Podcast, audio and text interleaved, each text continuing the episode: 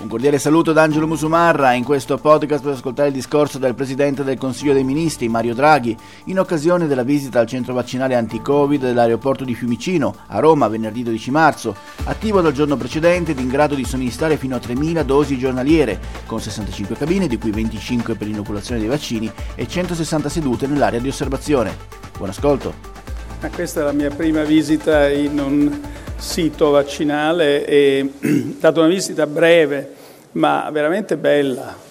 Eh, mi è venuta in mente una cosa, che insomma, queste ragazze, questi ragazzi che lavorano come volontari oppure in, eh, dire, in eh, forma permanente hanno reso questo che è un luogo medico in realtà un luogo di speranza, perché entrando qui si capisce che ne usciremo e ne usciremo grazie a voi e grazie a tutti coloro che faranno questa campagna vaccinale, aderiranno a questa campagna vaccinale. Si ha la sensazione che, insomma, se ci sono delle strozzature nella logistica, non sono qui. Si ha la sensazione che c'è una mobilitazione, come dire, collettiva, fondata proprio sulla solidarietà e, e sull'entusiasmo.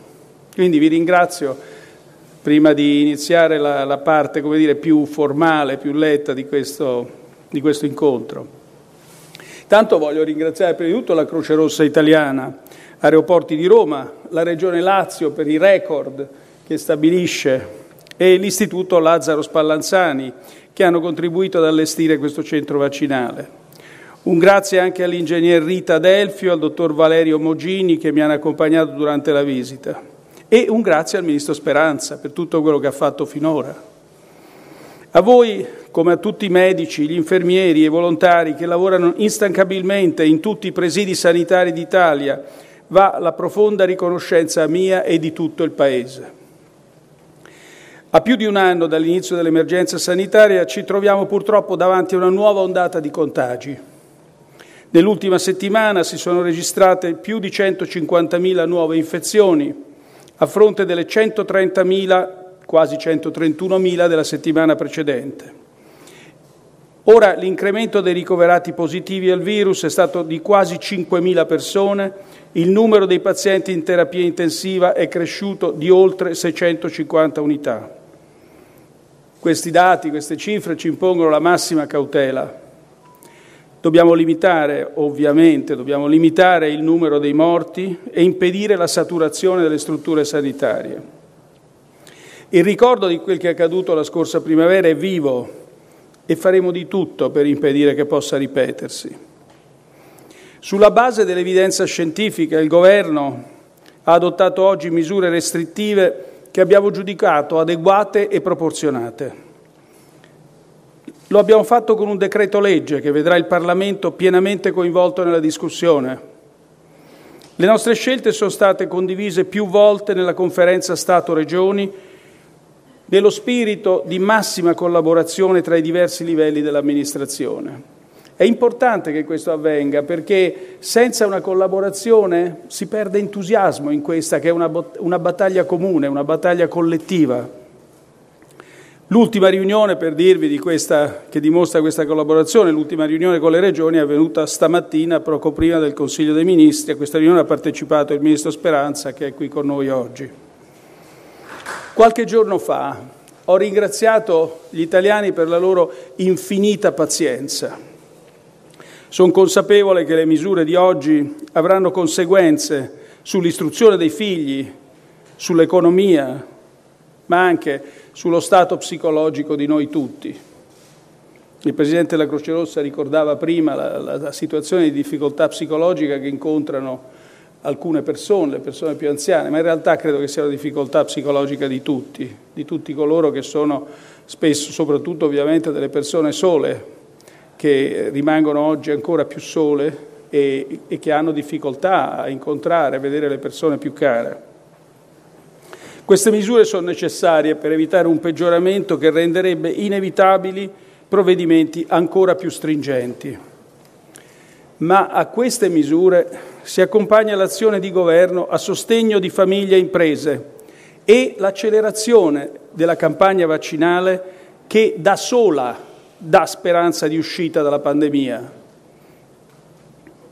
Per venire incontro alle esigenze delle famiglie abbiamo deciso già nel decreto legge di oggi di garantire il diritto al lavoro agile per chi ha figli in didattica a distanza o in quarantena, per chi svolge attività che non consentono lo smart working sarà riconosciuto l'accesso ai congedi parentali straordinari o al contributo babysitting.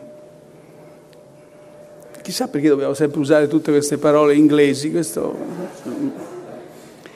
Il decreto che comprende tutte le altre misure di sostegno all'economia è previsto per la settimana prossima. I 32 miliardi già autorizzati sono interamente impegnati, ma non basta. Ho intenzione di proporre al Parlamento, in occasione della presentazione del documento di economia e finanza, un nuovo scostamento di bilancio. Le misure previste nel decreto legge di questa settimana sono corpose, coprono una platea più ampia e arriveranno rapidamente. Sono già nella prossima settimana, avrei dovuto dire nella prossima settimana. Tra i provvedimenti più significativi c'è il prolungamento della cassa integrazione guadagni, un più ampio finanziamento degli strumenti di contrasto alla povertà per sostenere i nuovi poveri, coloro che sono ormai diventati maggioranza nelle file della Caritas. Agli autonomi, alle partite IVA che hanno subito perdite di fatturato, riconosciamo contributi in forma più semplice, immediata senza criteri settoriali. L'altro impegno che questo governo e io stesso abbiamo preso con i cittadini è quello di dare nuovo vigore alla campagna vaccinale.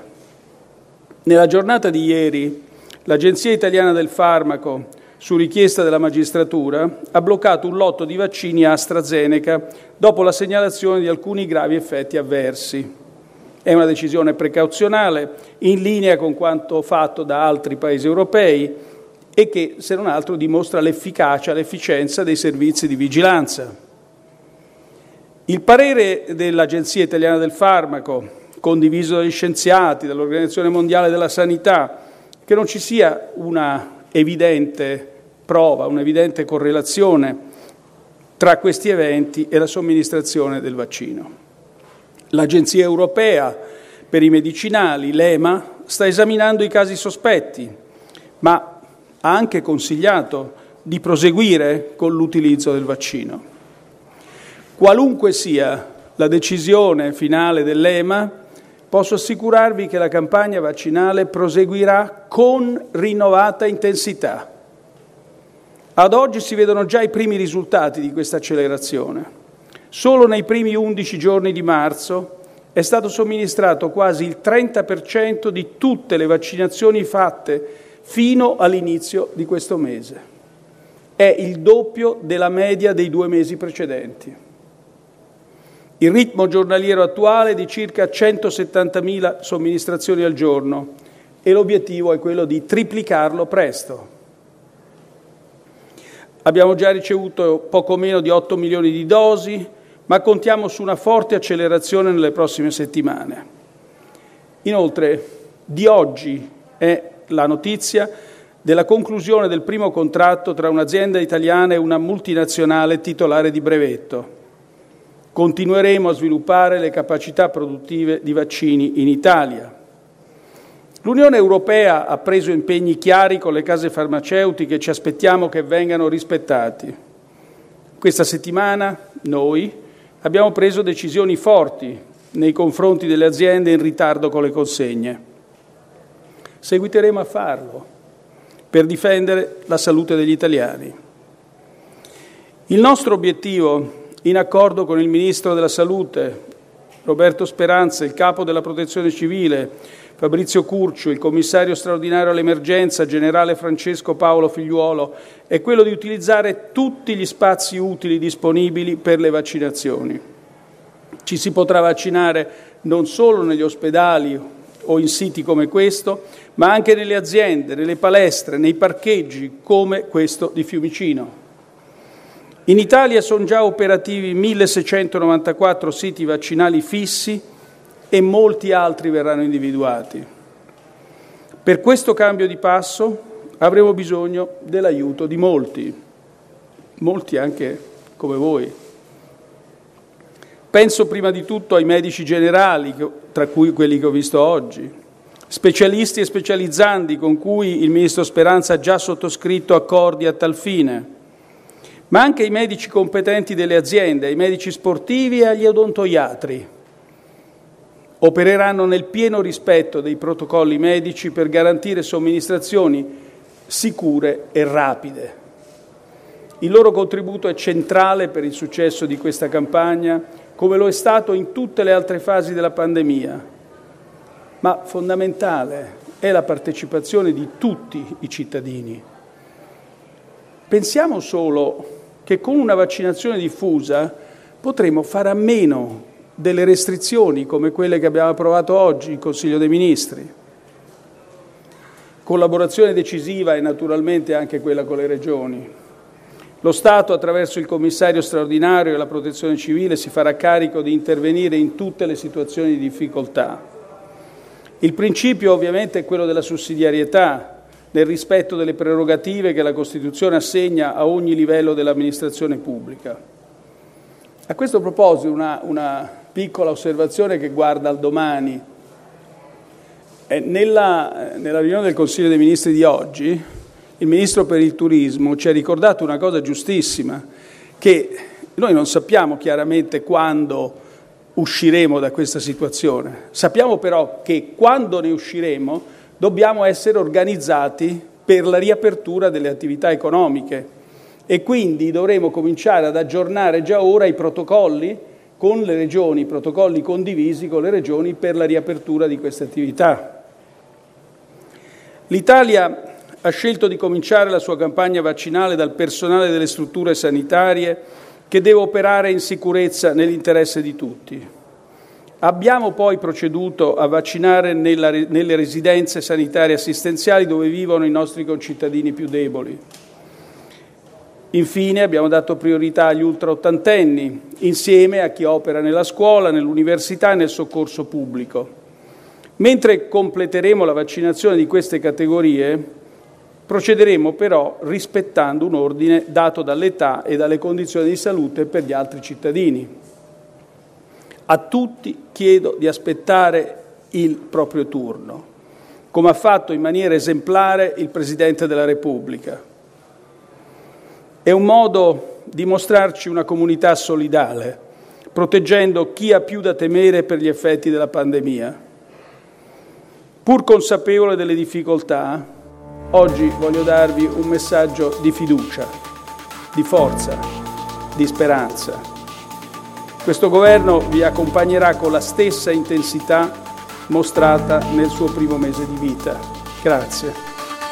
Ed è tutto per questo podcast, grazie per il vostro ascolto. Se ritenete interessanti i contenuti che avete appena ascoltato potete condividerli utilizzando i canali social di Aosta Press. Per ogni comunicazione potete scrivere a podcast.it. Al prossimo ascolto, buona continuazione, state bene.